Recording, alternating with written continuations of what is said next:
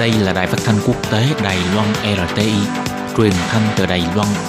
Mời các bạn theo dõi bài chuyên đề hôm nay.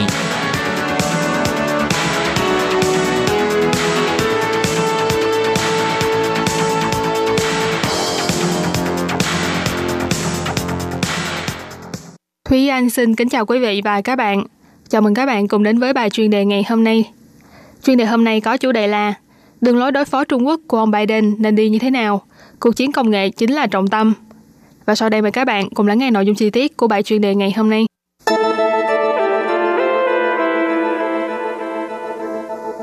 Chính sách đối với Trung Quốc của người đắc cử Tổng thống Mỹ ông Joe Biden đến nay vẫn luôn là đề tài được nhiều người quan tâm.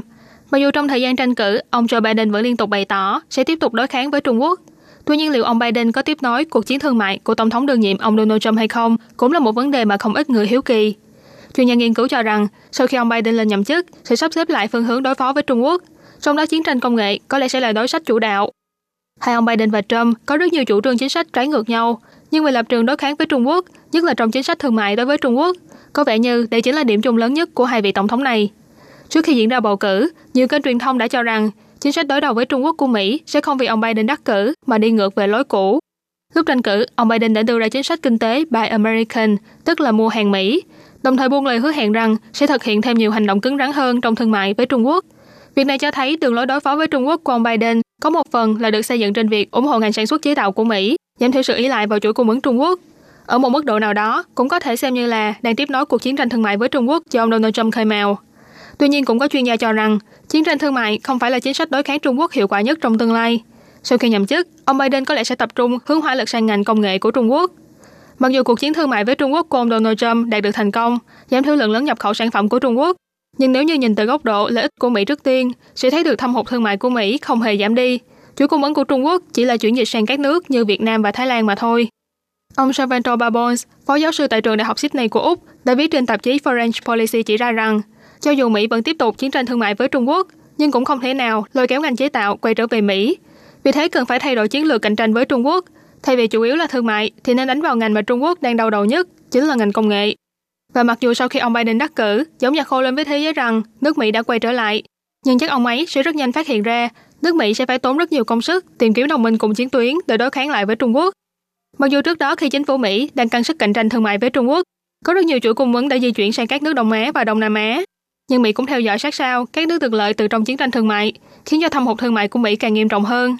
Điển hình như hồi tháng 10, chính phủ Mỹ đã chính thức bắt tay vào việc điều tra Việt Nam về vấn đề thao túng tỷ giá tiền tệ, gây tổn hại cho lợi ích của Mỹ.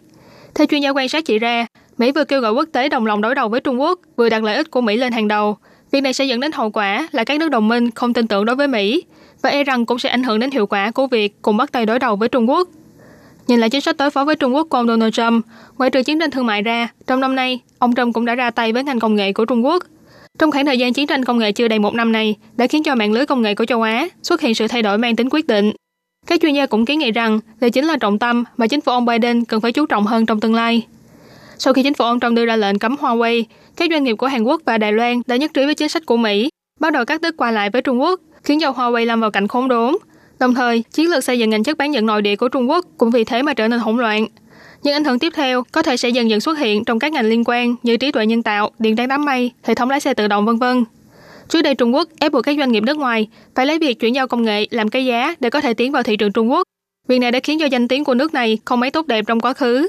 Nên nếu như Mỹ đẩy mạnh chiến tranh công nghệ với Trung Quốc, các công ty công nghệ đang muốn tiến quân vào Trung Quốc rất có thể sẽ vì muốn duy trì mối liên kết với thị trường Mỹ và bảo vệ công nghệ của bản thân mình mà từ bỏ thị trường Trung Quốc.